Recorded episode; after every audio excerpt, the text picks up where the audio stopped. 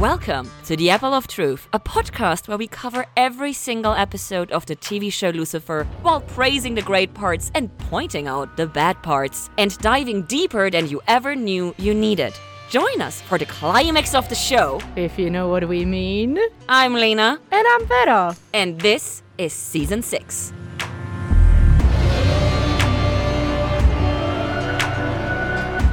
Today we're talking about episode 1. Nothing ever changes around here. And we're opening season 6 more supported than ever. Welcoming the newest heathen, Catalina. And two new believers, Thomas and Leslie. Thank you so much for being there for us. We love having you around. You might even say everything changes around here, and we love it. Yay! No, seriously, we are super appreciative. Thank you guys so much. And sorry it took so long to give you free your shout out. We are recording ahead of time, and so it will be a bit until you hear your shout out. But we still love you, and we already let you know. So if you also want to be one of the people we adore mostest in the world, do join our beautiful Patreon and Discord and send us all your thoughts and feelings and criticism and inputs because one of our beautiful patrons sent me a note that I'm going to reference later in this episode. Ooh, fancy. Yes, because Julie pointed something out that I didn't consider, and I'm pretty sure you missed it too. Hmm. Well, let's get to it then. Before we get into the details, let's see the grand picture. What is this episode about? Deckerstar's supposed last state on Earth turns into a case and leads Lucifer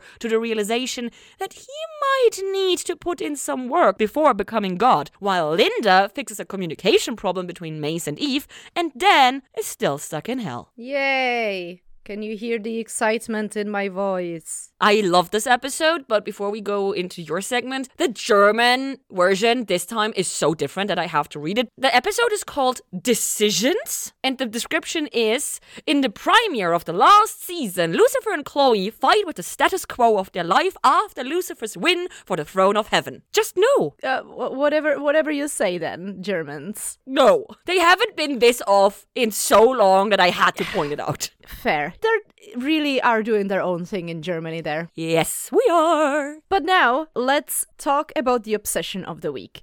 I had a great obsession for Chloe, but since we're doing Lucifer's obsession, I ended up going with Wonder Date. I had Seeking Wonder, and I'm gonna let this count as the third match of the final season. One out of one! Woo! Go us. Woohoo! I love this. But yes, Wonder definitely had to be the obsession. Yeah, it was gonna be originally Date of Wonder, and then I was like, I have to say Wonder Date. Wonder Boy!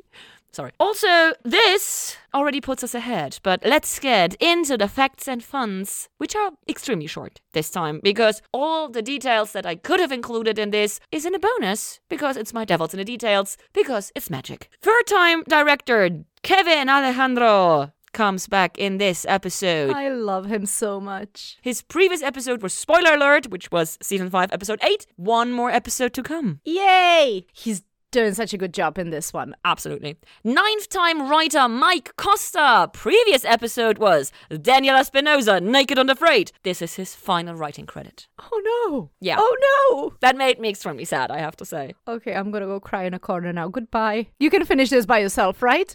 Dry your tears because the title is said by Belias, which puts Lucifer already at zero out of one, lagging behind us. I didn't even notice that the title was said. It's at the very, very, very, very end when Dan says, Did you hear that? Yeah, n- now that you said it was Belias, I'm like, of course, that makes sense. It's not in the IMDb trivia. Usually, IMDb has this as well. It's not in the IMDb trivia. But speaking of IMDb, there is something in here, and I tried to look it up, but I did not find anything. So, this is something that I would put on the question list just to verify.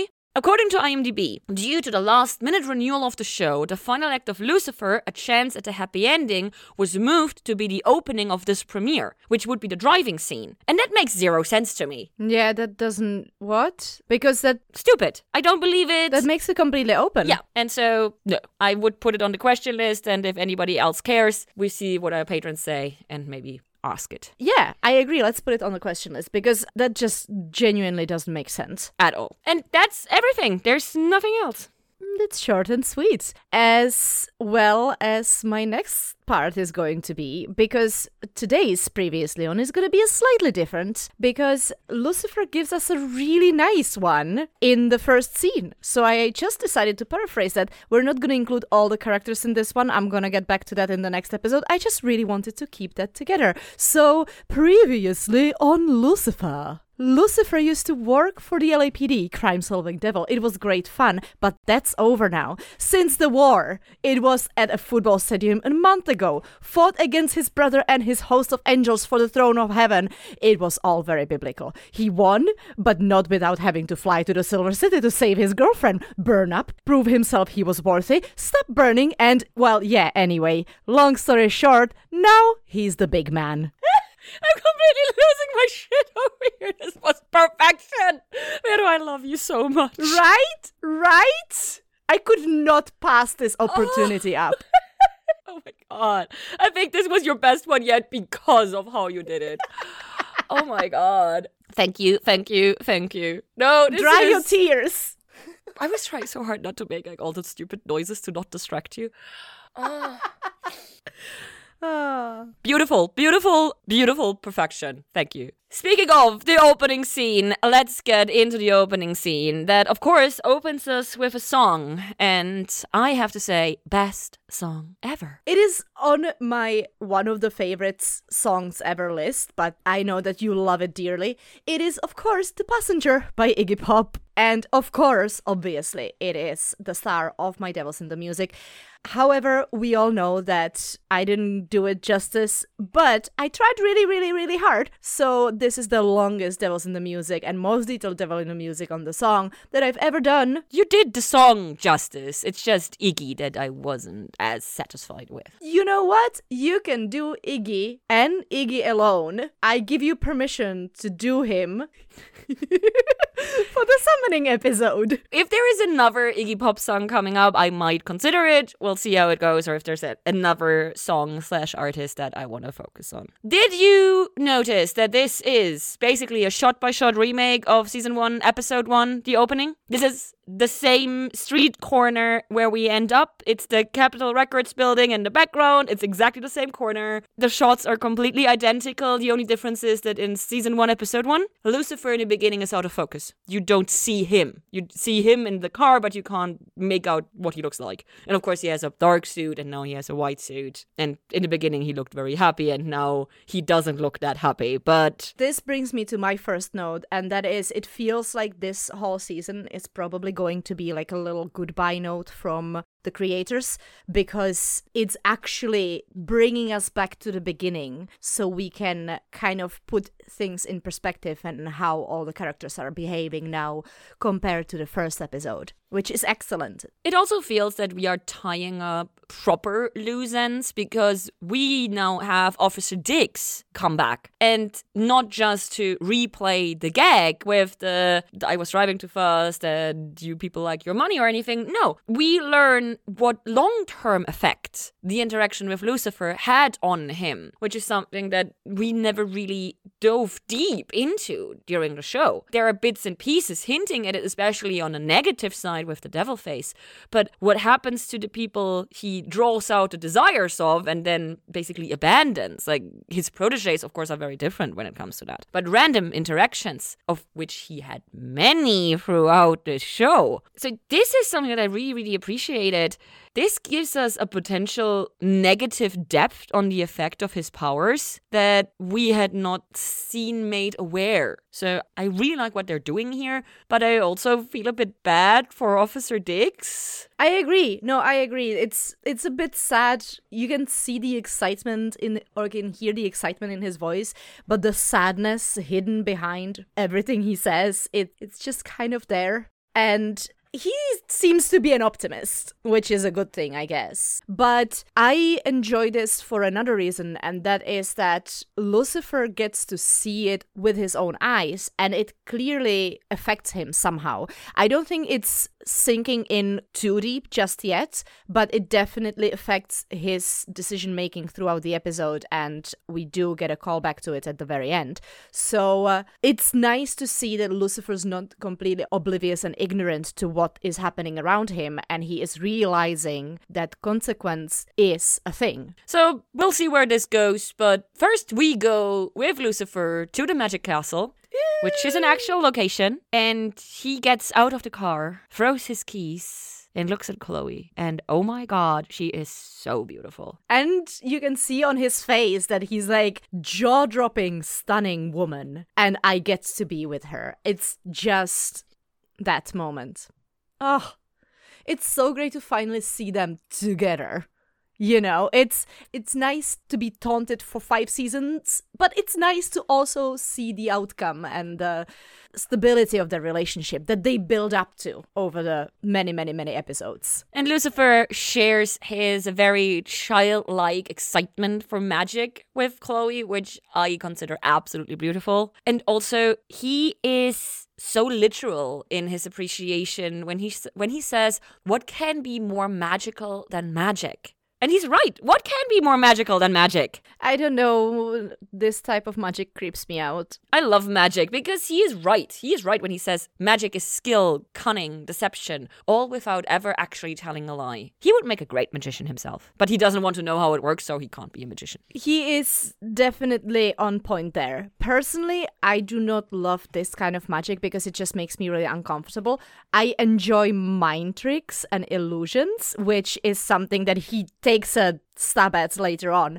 But let me just mention one name, and that is Derren Brown. I enjoyed this kind of quotation mark magic better than the sewing you in a half kind of magic because that's just so cringy and uncomfortable for me that I can't actually look at that. Everything is just illusion. I I prefer the technical part of like the the, the card magic. Like card magic to me is amazing. Card magic is cool, but I think that this kind of really well describes our personalities. Potentially. Also, I must say I am completely with Chloe. I'm always wondering how did it work? How did he do this? I'm always trying to figure it out. Never over the top, like I would never spend actual time to figure out a trick, but asking the questions and wondering how did it work is part of the fun for me and not destroying the fun like it is apparently for Lucifer. Yeah. I kind of really like that he takes her out for the last night of wonder because the truth is, he is, as he describes himself, a wonder seeker. He's always done that. He's always traveled around to see things and everything. So the idea of him being all knowing and all present, I think it terrifies him. And she points him out. She points it out exactly like, hey, I see what you're doing and this is very sweet. It is. Like she understands him, she gets him, and she also tries to let him be himself. We're gonna talk a bit about Chloe being the detective through and through at a later point in the episode. I also feel that it is very poetic that Lucifer, who basically got his legacy handed down from his father, is now taking Chloe to see a show where a legacy is being handed over. Like, big fan of parallels, especially then later on in the episode with, oh, you're not worth your father's legacy, blah, blah, blah. He is a dramatic bitch, if nothing else, Lucifer. Yeah, it is parallels and we love parallels. He knows how to put on a show and how to uh, create how to create worlds and stories around him. Yeah, and why not? It's more fun. So we get into the actual show. He shares a lot of stories if you want more on the background of the names being dropped. Go to the bonus, listen to five hours of me talking about magic and magic names. Uh, the sad part is that it's not that much of an exaggeration. I mean, happy part. We get the actual magic show happening. We step the sabers into the box. Lucifer is so into this. Like, he flinches with every single saber. I did too, but in, in the other way. Oh, I find it so hilarious. Like, oh no, I don't wanna. I don't wanna look at it. I don't wanna. I'm with I'm He's with Chloe. It's like instantly okay. There's a compartment. Maybe they retract or something. Like I'm with Chloe, but I still enjoy it. So I'm I'm the perfect mixture between the two of them. I get that. Like my approach is more like, oh no, somebody's gonna get murdered. This is literally my brain brain goes directly to, but what if somebody fucked with the trick? Yeah, but the person in the box is not the one getting murdered. It's the one in the sarcophagus. It opens. He drops down, and he dead. And Lucifer starts clapping, which fucking broke me. I laughed so hard at that. I got very confused at this point because the dude actually looks like the original Magnar, which after the title card, when we actually look at the body and then we realize that that Magnar, original Magnar, is still in the box because he's in the box, but. They take him out and they look identical. And I don't really understand the trick. Do they have to go through a face changing surgery or makeup? So if the if the little dude of a Sorry, you're right. No, but you have like face prosthetics and maybe it's like a Mrs. Doubtfire situation where you have a full face mask. but like if you do that, like do you always have to perform in that makeup? So do they all do that? Or do you eventually change your own appearance? For this trick? Yes. Oh, have you never watched Prestige? With Christian Bale and Hugh Jackman? No, no, I haven't. I know uh, somebody who wouldn't stop talking about it on stage. People, if you like weird shit like this, do watch The Prestige. And if you've watched it, write me an email. Don't send it to Vero. Don't spoiler her. Write to me and we're going to talk about it. Okay, anyway, this confused me endlessly, so I just stopped focusing on anything else, except for the fact that we have the dead dude, we get a title card, and we get to see Ella again. That's like pretty much everything that happens important to me. I love that we now have a closed room mystery. Even before it gets mentioned in the show, I realized everyone is in the same room, so the murderer has to be one of them. So I absolutely love it. But also, Ella shares a very important piece of information with us, which is the timeline six weeks. It's been six weeks. What did they do for six weeks? They went on holidays. I'd say they spent about four of those weeks fucking. Okay. I mean, uh, making love. This is a question that I would either want to ask Tom Ellis or Lauren German. What did Chloe and Lucifer do in the six weeks between season five and season six? So there is a lot to unpack actually, like when we kind of move when I move away from the fact that the dudes look exactly the same. First of all, I want to point out the camera work and the directing because that's been happening ever since they entered the haunted house. Oh, sorry, magic house. Magic. Same thing to me. Um, we get these kind of quick movements of the camera that give us the illusion that it's one shot, and that keeps happening throughout the episode, but only when we're in the magic house, which makes it. House of Magic, Magic Castle, all these things. It's just, you know. It's the yeah, name! Yeah, exactly. It's the name. I completely know. Um, it's just, I just want to point out this type of camera work and, di- and direction I'm really glad to see that it was Kevin who actually directed this because it's incredible and it, it puts us into the scene in a completely different way than if you then go to the regular kind of a directing that we have when we're at Linda's. It made me really, really happy. It's a really nice dichotomy to have. Okay, this is very different than the other one. Like both parts, both main parts of this episode have a very different feel to it because of that, and that is well done. so I wanted to point that out. The last thing we learn in this scene is that Dan's friend is apparently now working at the precinct and a skeptical, Lena is skeptical. I mean, he doesn't seem like um complete asshole. At this moment, I was just glad that Carol is appreciating the fact that Ella is the one who solves about 95% of all the cases at all times. which is more than either Chloe or Dan ever did. Exactly. So uh, that deserves pointing out and, you know, appreciation station. Yeah, but you remember who the last person that appreciated mm, Ella was? No, I don't because I live in denial. Exactly. So, skeptical Lena is skeptical. We'll see how it goes. But before we have to continue seeing how it goes, we go to our other main plot of this episode, and that is everything that happens at Linda's. Exactly. So we start off this scene with a song called Bad Decisions by Girlhood. Nice title. I assume you enjoyed that title as much as you enjoyed all the puns in this and the following Linda scenes. Oh yeah, oh yeah, oh yeah, oh yeah. And I am very close to go out there and try to figure out the recipe for devil's whiskers because I just love random fucking cocktails. It just makes me so happy. So yeah, if I won't be able to find it, I will definitely ask. Yes. This was a question I wanted to ask you if you knew what Satan's whiskers, I think it was called called it's Satan's whiskers and deviled eggs. I th- I wrote down Devil's Whiskers, so uh, it could have been Satan's. No worries, we can look it up. I wanted to ask you if you knew what this was for a cocktail, and if not, then we definitely have to ask this. I don't have much on this first Linda scene. Except the fact that I absolutely love the fact that Amenadiel is willing to play wing taxi to take them down to hell. And I love that Linda is asking so many questions that nobody is answering. Yep, and she is asking the right questions as well. It's really nice to see Maeve together and being really, really happy with each other. Even though obviously they are in denial about a lot of questions that Linda is bringing up, but it's really, really nice that they really, really, really clearly are happy. And I had a realization in this scene. For a first while, we had Eve around, mainly in uh, season four, if I remember correctly. She would kind of color code herself, and I believe we've talked about the colors. I think that she was always wearing white or red. In the beginning, there's a lot of white, then it switches over to red, and then it ends with black. Yeah. So we since she's gotten back, she was wearing her ninja clothes for the bounty hunting, but it feels like she is kind of abandoning that sort of a symbolism in uh, the color over her dress.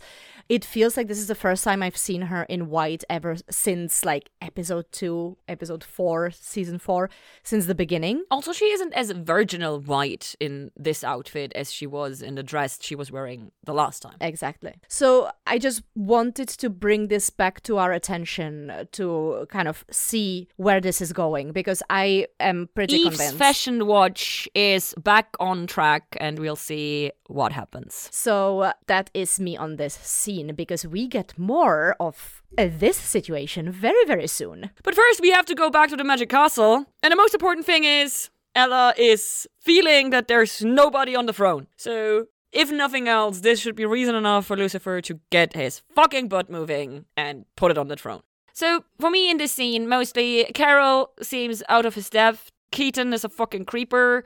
Chloe can't not be a detective. And bottom line for this evening to me is happy Chloe, unhappy Lucifer. Let's go into the interviews. So that that is what is happening here. Yeah.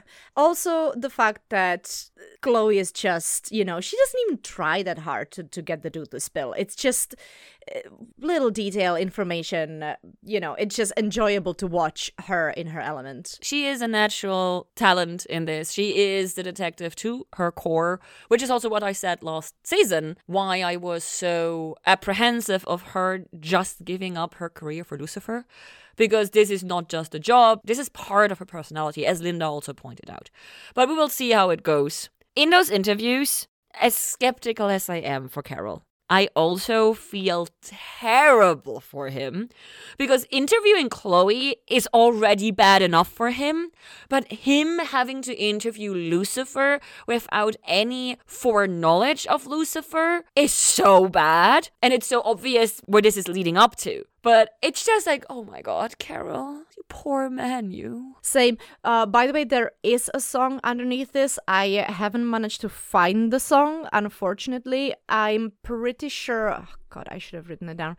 It has something to do with the devil, the lyrics. Unfortunately, there have been some issues with Spotify, so I can't. I don't have a Spotify premium account anymore, so I can't look through the Spotify as thoroughly as I normally do, but I will try to find it regardless somehow, and hopefully it's gonna surface at some stage because unfortunately at the website it is named but it does not exist. None of the links work. I couldn't find it anywhere. So fingers crossed Also, at the end of this podcast, we will put a comprehensive song list on our Patreon page, accessible for everyone, so that you can create your own song list without having to rely on shitty corporations like Spotify. exactly. I already started on that and it's gonna be a full list. It's not gonna be just the spotify songs.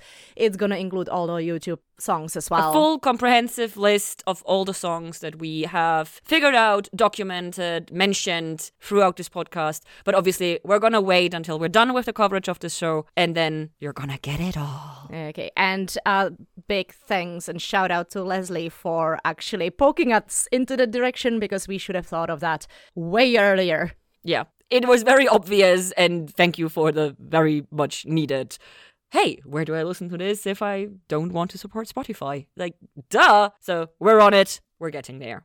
So Lucifer now is suspect number one, and the only way to not be suspect number one, of course, is to be all honest and oversharing about again poor Officer Diggs. I feel so sorry for that man. Yes, he's a fucking corrupt, bribable cop, but I also feel sorry for him. Like he's no Malcolm. Of course. I still feel for him, even though he is not a good cop. He's not one of the good guys, but as much as we know about him, he also isn't a complete asshole. But what really got me in this part of the scene is Chloe always being creepy in the background to listen in. Yeah. and seriously, Lauren German kills this in the entire episode. Her sneaking in the background, her hanging in the background, her peeking around a corner. I lost my shit so many times in this episode just because of her body language and facial acting. She is incredible, yeah. And I love that she got the chance to be playful because we rarely have the chance to see a playful Chloe. But now that she isn't the actual detective, but she really wants to be a detective, she gets to be a bit silly, for lack of a better word, with it. And this is so fun to watch. This is so entertaining. So, yay. Thank you. Thank you, Mike Costa. Thank you, Kevin. And thank you, Lauren, to all of this. This is just perfect. We get to see, as you said, Chloe jumping on any excuse to keep working the case and figuring it out. She is literally making up excuses, which is unlike her. She's making up excuses, claiming that Carol isn't good enough detective to be able to figure this out. But we also get that jab at mentalists by Lucifer, which I'm like exact opposite to Lucifer because I love that so much more. We go back into the amazing storyline unfolding at Linda's, and wow, Linda really did go above and beyond this evening. I love the tiny deviled eggs where she did the faces on the eggs. So even though I'm not a big fan of the puns, the decoration, like she has a feather boa lying on the table. I have the same one. So it just everything is so perfect and I love it so much because she went all out for her best friend and her girlfriend. And this is what being supportive is to me. So I love Linda in this moment. Linda is kind of poking around in that relationship of theirs, and rightfully so. On one hand, yes, rightfully so. On the other hand, I was watching this and I was slightly worried for them because it's like just you're supposed to be in love and solid and and like don't just start fighting and break up but they're not communicating, which is the problem. Vero, communication. You remember our fights about communication, and we're not even in love. But with Eve having such curious ideas about what she's gonna do in hell with the social calendar and everything, it was like, oh dear, they never talked. And then it made sense to me what Linda was like poking at because she could tell tension and she is like me. If there's tension, talk about poke, it. Poke, poke, poke, poke, because communication is knowledge, and in knowledge, there is power. And once we have the power, we can actually do something about it. But you already now, even before the actual reveal of I don't actually want to go to hell, which is going to happen later, already now you get to see that Maze is very reluctant of actually going to hell, and Eve is very reluctant to thinking about what she's going to be doing there. So not only they didn't talk to each other but they didn't actually admit it any of these things to themselves and thought about it themselves so kudos kudos to Linda. I actually, at this point, was like, oh, is Linda doing this on purpose? Oh, of course she is. And Amenadiel notices that she's doing it on purpose, and he is desperately trying to relieve the tension. And this is the classic case of best Amenadiel possible. His heart is in the right place, but he is a tiny dum dum because this is actually important, but he is so earnest and honest in this that he shares the most embarrassing thing he can tell Maze, which is that he is going to the police academy.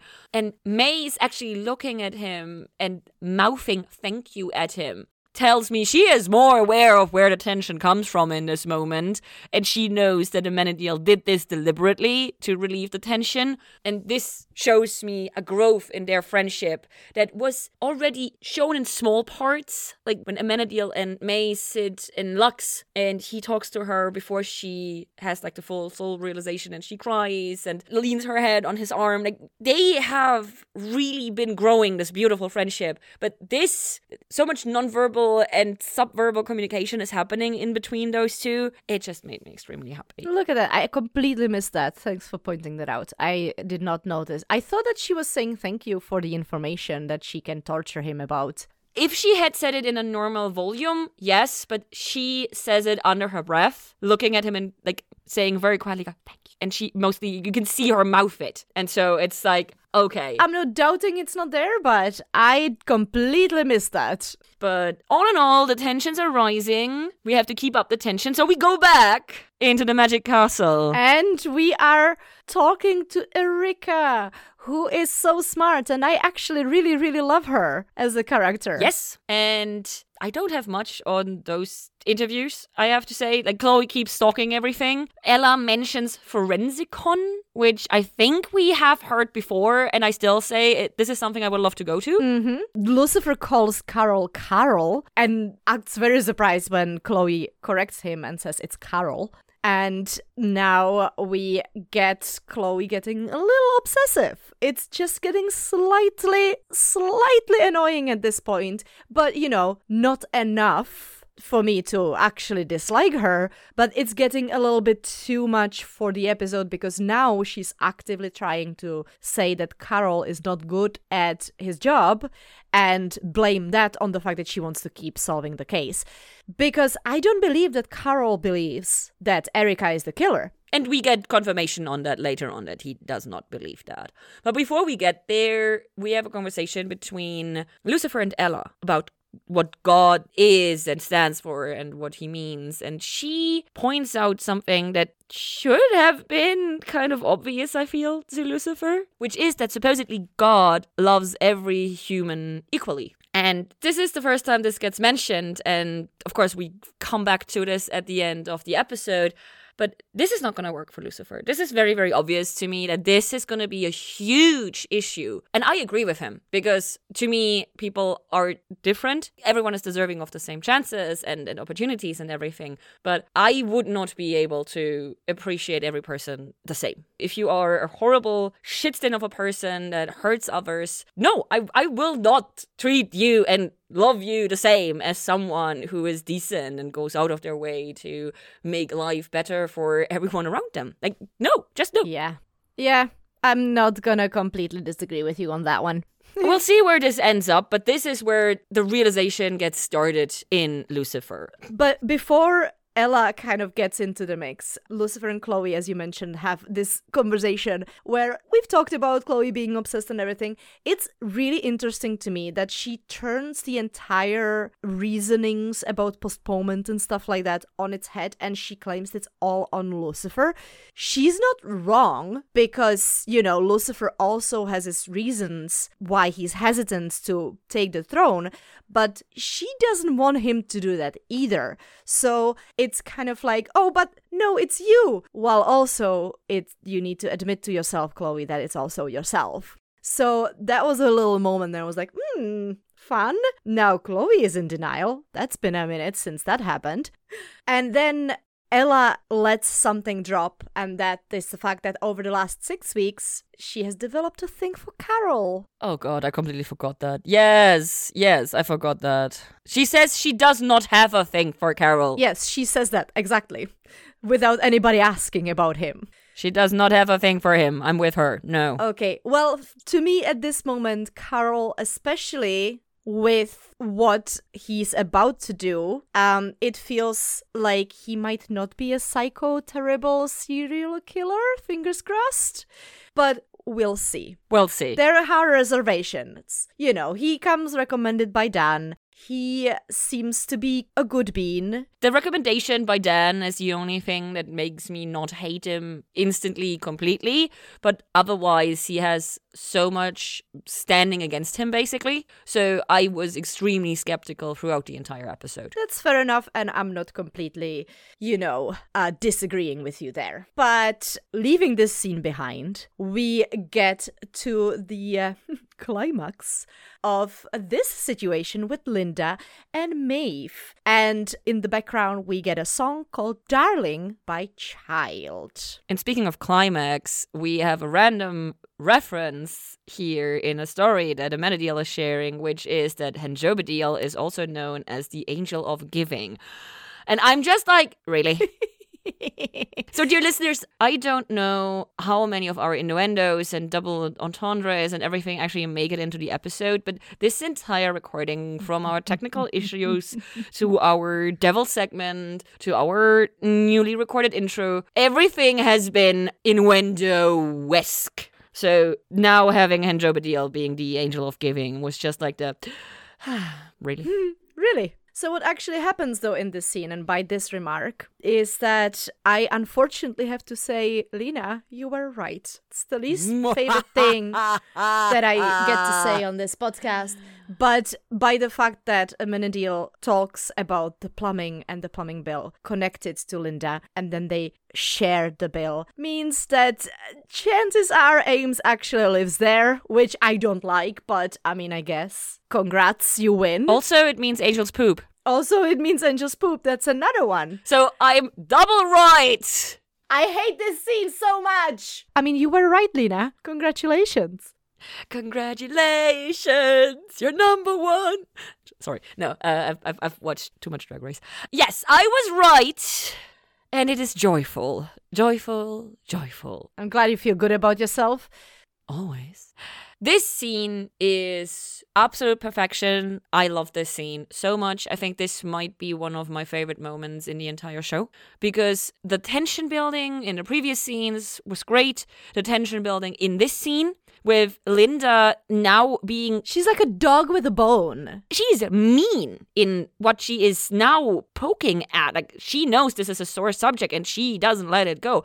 But it all climaxes into this honest confession on both Maze's and Eve's side. And then we have the accidental engagement and all this joy and the acknowledgement by Ames that Linda did right, that she knew what she was doing and that this that the end is why she was doing all this. So I'm gonna let you talk about all of this in, in detail, but the entire scene, like from the beginning of Linda not letting it go, the setup up to this way, how it grows, climaxes, and gets wrapped up, is this is one of my all-time favorite scenes, I think, in the show, because this is five minutes or something, and it's amazing. It doesn't feel that long.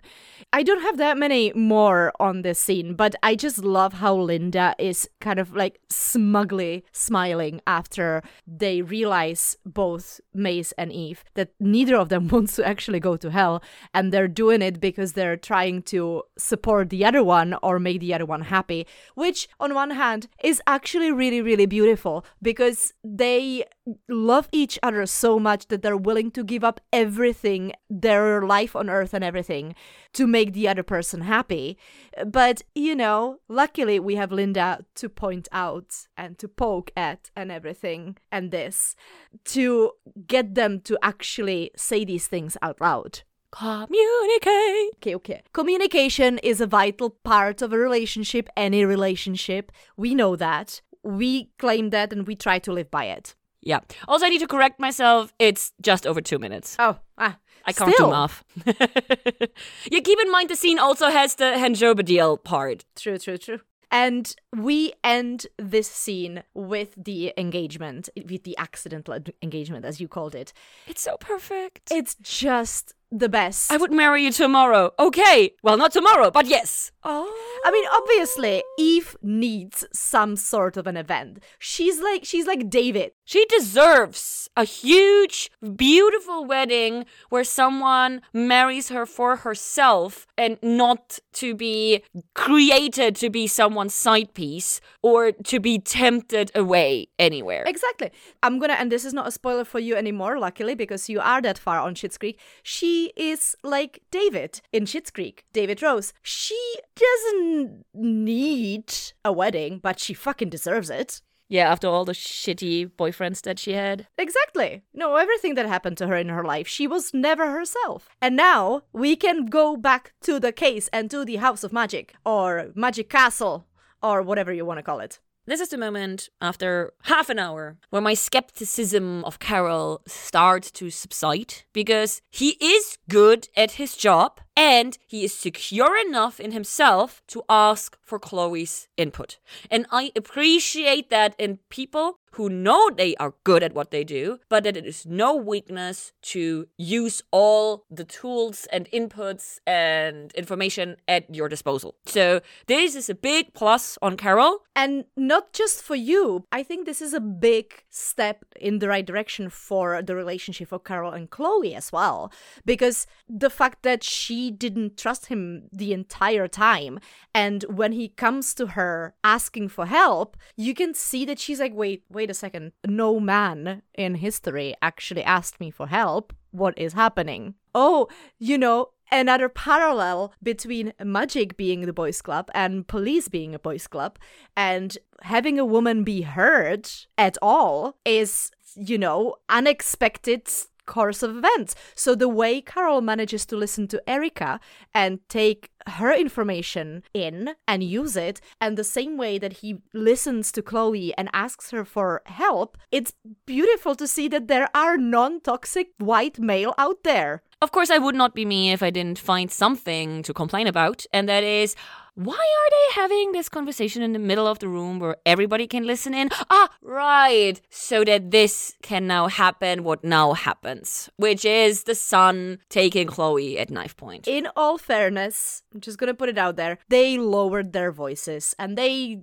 walked away a little bit. No, no, no, no, no, no, no. There's a one simple reason why I'm not letting this stand. Chloe has been listening into every conversation the entire time. She knows exactly that it is impossible to have a conversation in the same room without others not being able to overhear. So I am going to claim that this is deliberate on Chloe's part because she knew that she had the necklace and she wanted to goad the perp into doing something stupid. Hmm, interesting. That seems like a very deep reasoning.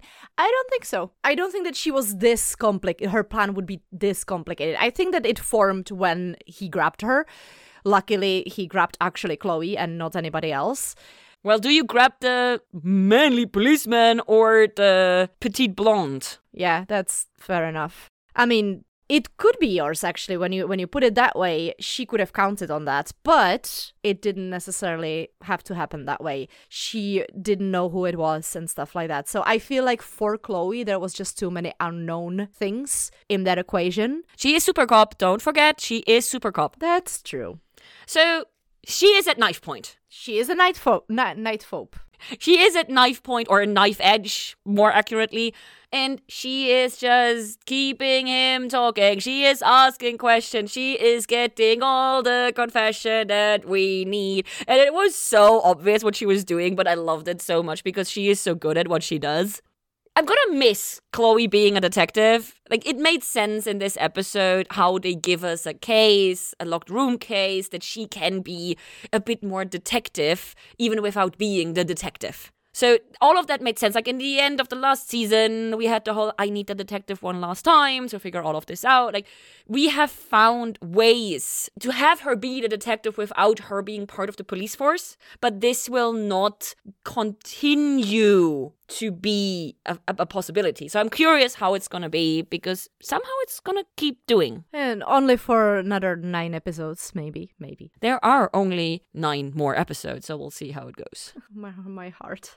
So she is getting all the information, and because she seems to be in danger, Lucifer gets emotionally involved. of course he is. And he starts stepping closer so that he can potentially intervene. and he gets worked up and he tells the son that he is not worthy of his father's legacy. And this is one of the cases of Lucifer telling someone else something that a moment later on he will realize he actually was saying to himself. Yep.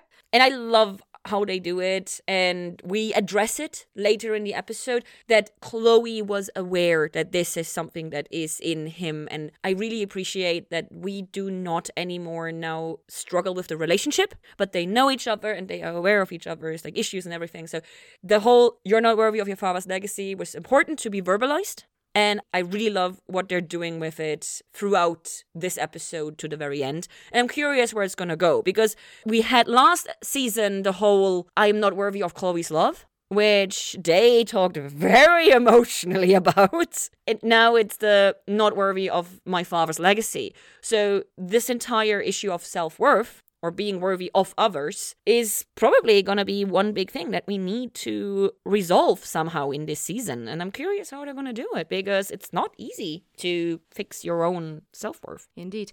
And another thing I noticed in this moment was that Carol is being very good and very decisive in this moment. He's being very authoritative, which I really, really liked. He wasn't just leaving Chloe to deal with the situation, kind of saying, uh, you know, she knows what she's doing. He let her do that while also doing his part and making sure that she gets out of this hostage situation unharmed, as well as he could anyway.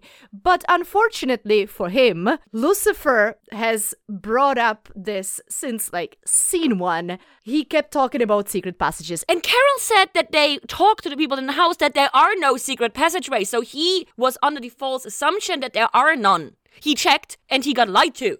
Well, the question is, did he get lied to or did the other people just don't know because the son has grown up there and clearly knew the place better than anybody else. So chances are the other people just didn't know it was real. Anyway, turns out Lucifer was right all along as he should be since he's been a member of this club since it was established in 1963. Exactly. January 2nd, if you want to know more, listen to the Devils in the Details. I haven't plugged the bonus segments eh, this often in ever, I think.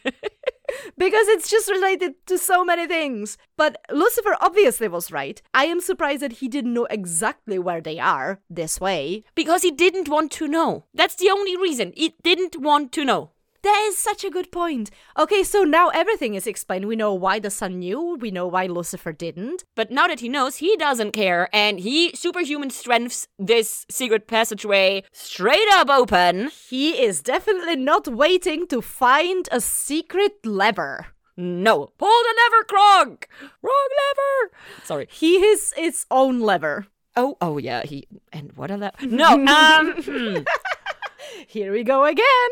He chases down into the narrow channel. Um, wow. Sorry, I don't know where that came from. Wow. Um, I mean, that's what she said.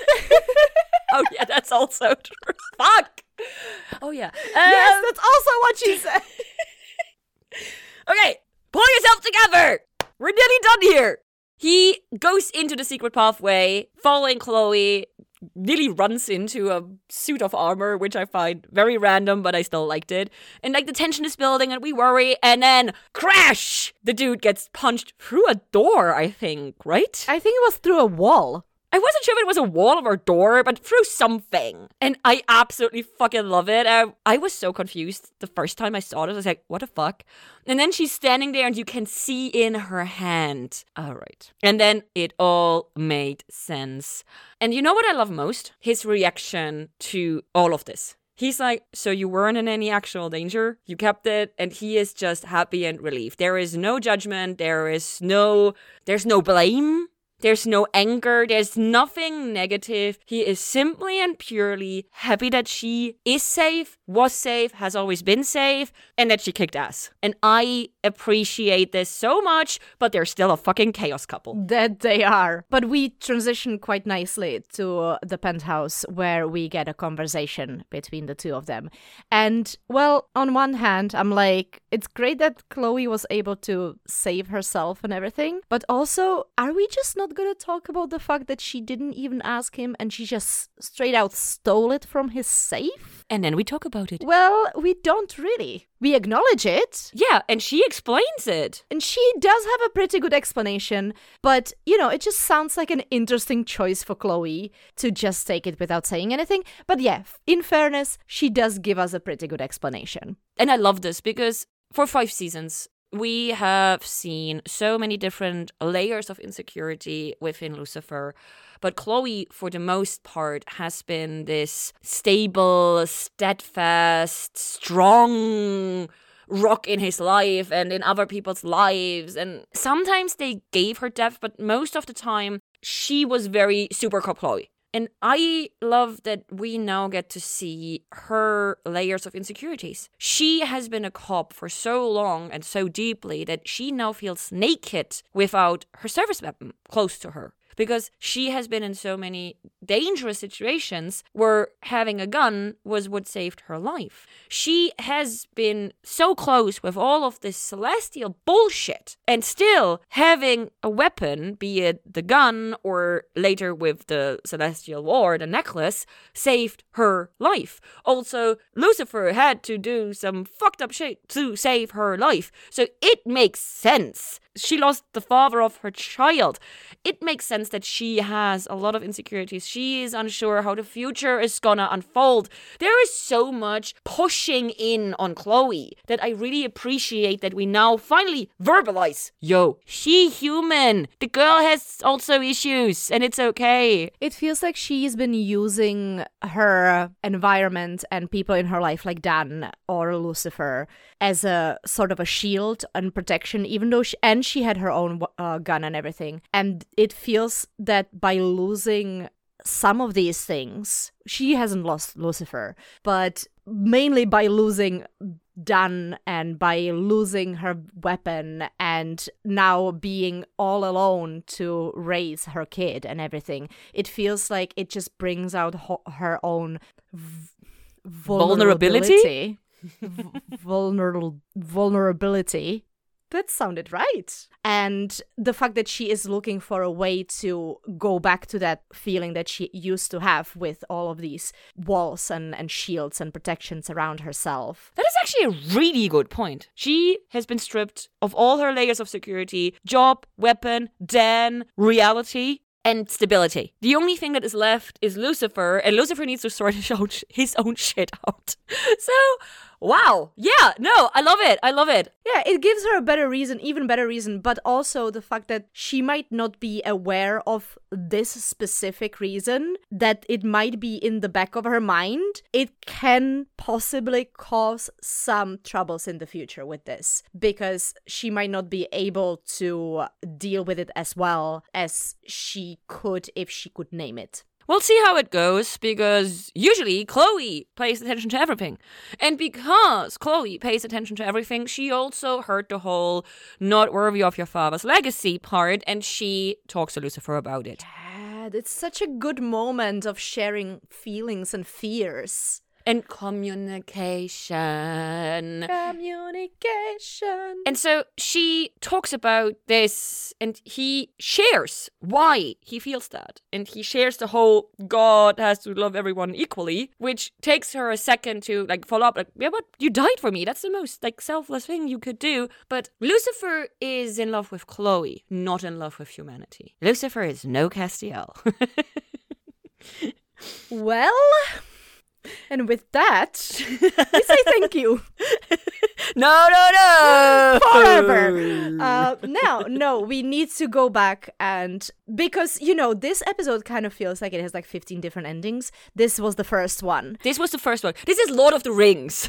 Th- yes, this is this episode is definitely Lord of the Rings, and we need to wrap up another ending, and that is at Linda's house. Which I'm so appreciative that we get this because they could have they could have left it at the last scene of Linda's easily. But I love this because this is the communication episode we have Amenadiel and Linda cleaning up after the dinner party, and Amenadiel specifically calls Linda out on what she did during the dinner. He doesn't say she was wrong. He appreciates that she did a good job with, you know, Maze and Eve, but he asks her, Do you think it was for your own benefit as well? Maybe just a little bit. And Linda, the amazing person that she is, she actually admits that. She realizes that she has been bored with human little problems. Can you blame her? I mean, I can't. I, you can't blame her for anything. And, you know, it would actually kind of explain her approach to therapy and the little of what we've seen of her therapy sessions in the previous season. Because if she only deals with this mundane kind of a day to day little issues, you know, if she's struggling to pay attention to this, why would we be interested in that? So, from one hand, it is completely understandable that she kind of wants to meddle in something a little bit bigger, but Amenadiel shows his growth all over again. And he starts talking about no problem is too small. Every small earthly issue, as tiny as it seems, is important. And they share this they both have done big picture stuff now. For him, it's been a little bit longer time ago, so he had time to see his own perspective, find his own way to accept the tiny problems. But for her, it's very fresh. So, understandably, she says, I'm not there yet. Which also is very self aware, and I appreciate that as well. Exactly. So, this is just such a beautiful moment between the two of them because we get to see the different stages of acceptance and growth. And I really have to say, Amenadiel is getting so well at reading others and understanding them. So, Amenadiel's growth and path, mostly, I'm, I'm with you with everything you said. I wouldn't be me if I didn't have another point I can complain about. And that is the whole no good deed is too small. This is a nice sentiment, but I don't like it. It's basically the if we all stopped using plastic straws, we're all making an effort and creating an impact. No, we're not. Even if none of us were using plastic straws, we still need the big fucking corporations to change shit. We need the governments to change shit to actually have a relevant impact. And Amenadiel is a fucking angel. And I stand by my point. Amenadiel could do so much more good with what he is capable of than just being a beat cop. I get the sentiment, I get the message they're trying to deliver, I just don't agree with it. Yes, all of us should be decent and we all should try to do good deeds whenever we can. But when you have the chance to influence something on a big scale, then we should do that. So we get a lot of honesty running around and a lot of talking. Communication episode. This is the communication episode. Except, of course, for the last scene. Eh, I mean, they can't really communicate because they don't really know what to do. But welcome to the last scene. Um, it was starting in the penthouse. First moment to break our hearts is Lucifer looking at a picture and then sitting down the picture on his nightstand and flying away and then we get to see what the picture is and it's the fucking selfie from the Dan episode. So he actually has a picture of Daniel on his nightstand. And he looks so sad when he looks at the picture and then seeing what picture it is makes it so much worse. It is so bad. To him, Dan's death is his fault because it was Michael's doing, and Michael was doing it to get back on Lucifer. So, in his twisted mind, it makes sense that it is Lucifer's fault. And he can't do anything. In a sense. Of course, it's stupid, but. Technically, yeah. it is. So we go down to hell, and now I want to raise an issue that has been pointed out to me. I have an issue as well with this whole bit, but um, we'll see if it's the same thing. Okay. You go ahead. So Dan is being stuck in hell, but he's not being tortured. That's what we learn here, right? And he says he hasn't been tortured. And that is my issue. How can that be? Because it takes a minute to for Lucifer to find out that Dan is in hell. So how come Dan hasn't been tortured at the beginning when he first got to hell? Is that the issue? Exactly, and that is what Julie pointed out to me in a communication, which I very much appreciated because she didn't know that we were recording this episode today. Ah, ah. Well, well done, Julie, because this is something that's been sitting in the back of my mind for a while now. This is a timeline issue. Yeah, we we gonna have to figure out How does time work in hell, heaven, and earth relating to each yeah, other? But either way, we know that time in hell runs quicker. So in theory, it would have taken, in Dan's perspective, it would have taken Lucifer maybe hundreds or thousands of years before Lucifer plugs him out of his loophole. So he would No matter no matter what time difference, it has to have been enough time for at least one hell loop. Period. exactly, exactly. So if he had been run through at least one of his hell loops before Lucifer installed purgatory, he should have a rough indication where his unconscious or subconscious guilt might stem from. Because this is basically what all these hell loops are for, right? They give you a potential out if you only would walk through the metaphorical door like Mr. Set Out Bitch did. See, the question is though, would he be in that very specific one? Because, as you just point brought up, Mr. Set Out Bitch, his hella loop was his death. And not the actual, you know, moment of possible freedom that he eventually finds when Lucifer takes special interest in. I always understood it as he had several layers of guilt to work through because he cheated people out of their money, he betrayed his sister, he did this, he did that. Like, he hurt so many people that he had a lot of guilt. And so, for example, remember the fucking professor that tried to poison Chloe? He didn't have the moment there where he died. He had the moment that he he chose to save his work instead of a person. So in my opinion, the easy, visible guild is your first hell loop, just with Lucifer and the Uriel one. So the first layer, the first loop is the obvious one. And then you work your way within. Basically, if you manage to work through one of them, you get a new one. And then, like, you need, it's like a video game, you need to beat all the levels. It's more like uh, I imagine it more like um, Dante's, Inferno? you know, the the the, rings, the rings of, of, hell. No, it's like peeling onion because it makes you cry. Because Lucifer calls I thought it was funny. that was a good one. That was a good one, actually. I give you that. But uh, what I wanted to say when Lucifer brings Lee to the house, he says, This is the heart of your hell or of your hell loop. So essentially, you're making your way inwards, and when you once you find the middle, there should be a door. That is the final door that you have to step through, basically. Yeah. But either way, as you said, even if Dan has gone through a single loop, He should have some idea of any type of lingering guilt. But he says he has zero guilt. he says, ever since I got here, you put me into this limbo. So, you know, it it's just something that I agree with you. This is something that has been rattling around my brain for a while. You mean you agree with Julie? Yes. yeah. Julie, I agree with you. You're right.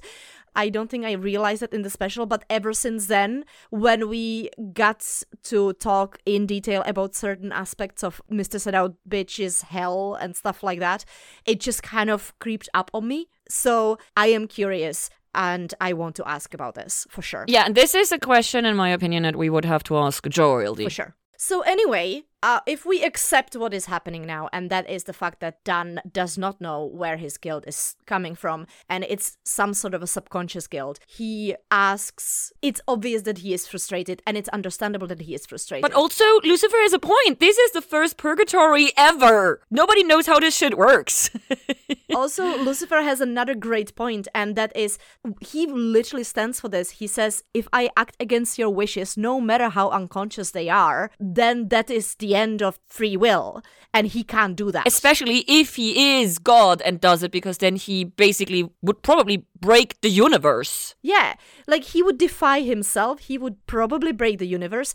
It just would have so many consequences that we can't even begin to understand or guess. So Dan needs to find a way from there by himself. However, how he's gonna do that by being in the purgatory, I am not clear on. Especially since he seems so adamant that he has no guilt. And here I say, if you are that adamant, then you are not looking. You know what? Lucifer should take Linda down to hell so that she can therapize Dan to figure out what he is in denial about, and then he can ascend to heaven. She has therapized the entire family except for Dan, so, you know, might as well. She talked to Chloe, she talked to Trixie, she talked to Lucifer, she talked to Dad, she talked to Amenadiel, she talked to Maze, which is basically family. So, yeah, Dan is the last one. That is such a good point. Better do it now. Oh my god, we just solved everything. In conclusion, yeah, in conclusion of this, uh, Linda should therapize Dan also, why was Dan never in therapy? Uh, sorry. because his therapy was improv. Oh right, right. Maybe oh maybe you should start an improv group with Belias and other demons and maybe oh my that God, imagine that would be so good. No no no. Okay, now I know how this works. He simply needs more than just Belias because improv needs more than two people. Like you need an audience. No, you can you can do improv by yourself. No, you need people to play off to and everything. So we need some more demons, and we know that there are more, like Dromos and everything. Like we've we've met people, demons. So we need to establish a people demon improv troupe Group. That helps Dan visualize and improvise through situations that then finally manifest his guilt. And then a magical door will appear on the improv stage. And he will walk through it pantomimically. Uh, A, a viola will be playing just for you, and then he will pantomime his way through the door. basically, every actor's worst nightmare combination. Yes, perfect. Amazing. Wonderful. Yeah. I mean, it has to happen like that in hell. If it so- doesn't happen like this, we're gonna be extremely sad and disappointed. But Dan, instead of starting an improv group, he lashes out at Lucifer, which, again, understandable. He's been there for a very long time, and he sends him away. And he tells him to not come back unless you have an actual plan. Because he also says that every time you come, you give me hope. And this is what hurts him so much.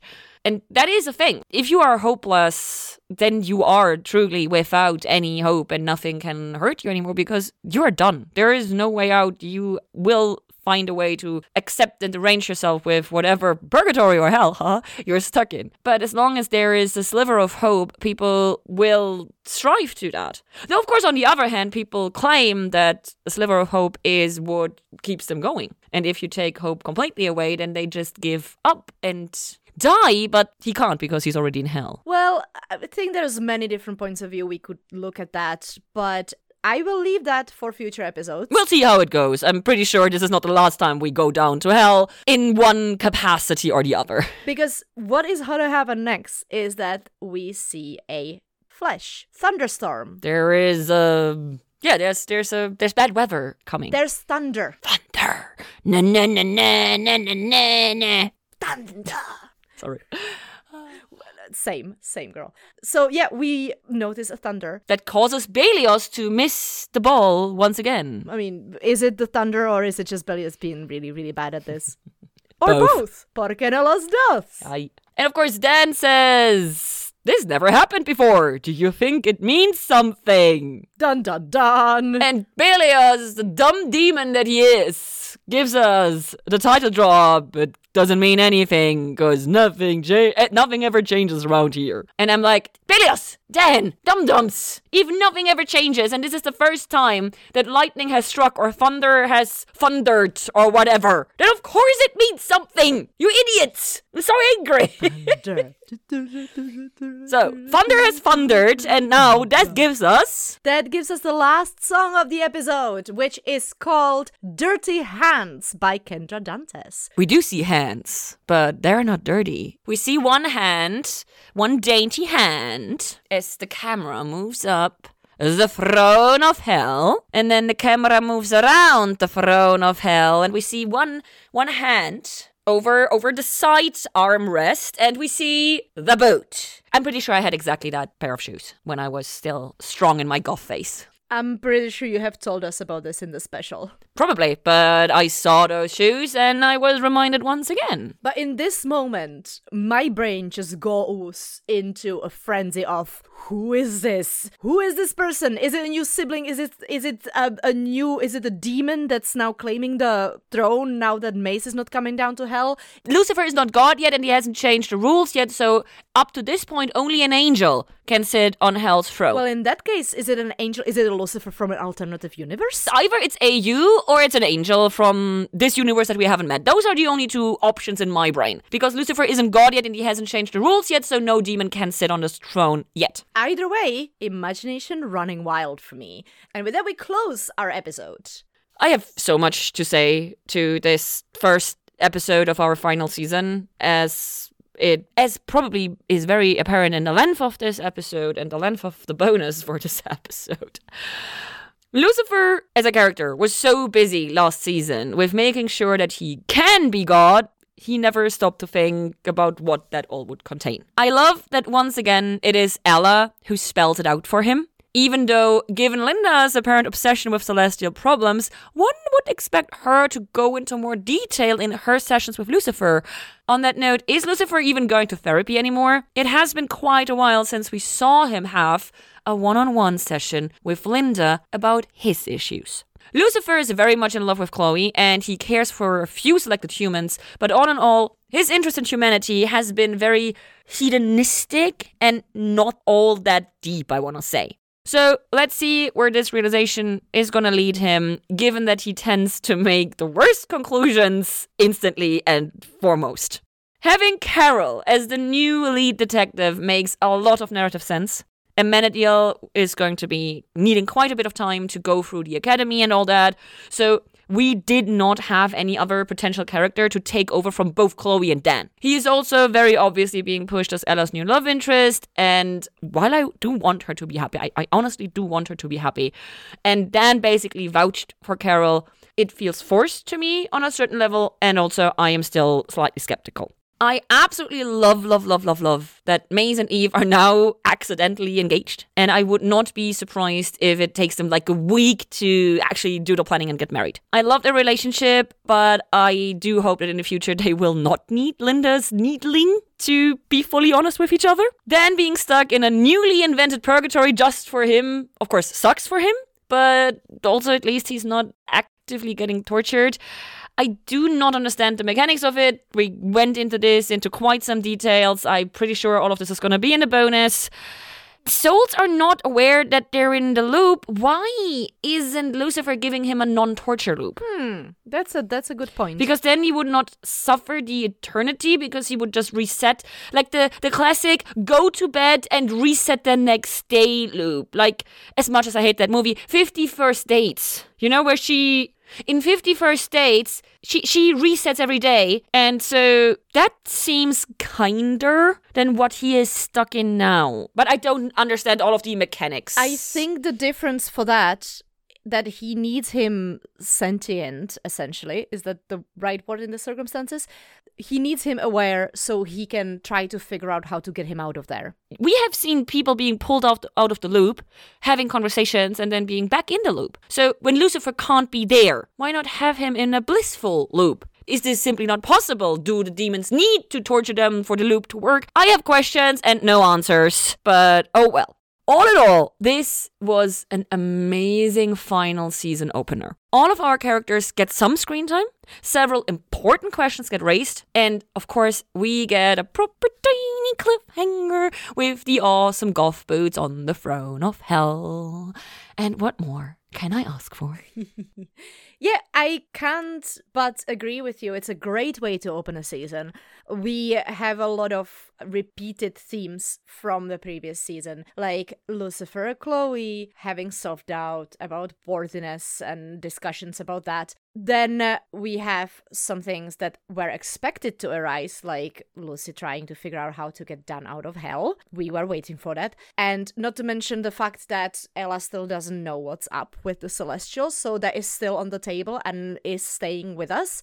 But we also get some new things, as you so nicely put them as you have so nicely put them into into your own final thoughts. We finally get to see Maze and Eve as a couple and happy and watching the dynamic between Carol and Ella. I know that you don't trust him, but remember they've been working together for 6 weeks now. You need to watch Crazy Ex-Girlfriend because who's the new guy? We don't trust him. Again, I can't do that because if by any chance we end up covering that, I want to be spoiler free. I know, but still, it's ah, sorry. Anyway, Carol and Ella to me are quite seamless because there is that time jump that we done and named but also we get ames and linda and it's extremely enjoyable to see their growth as we've talked before but the real showstopper comes in the shape of massive boots and fishnet stockings and with this, we say thank you for listening. Please find us on our various social media. We love interacting with you either over there or when you send us emails to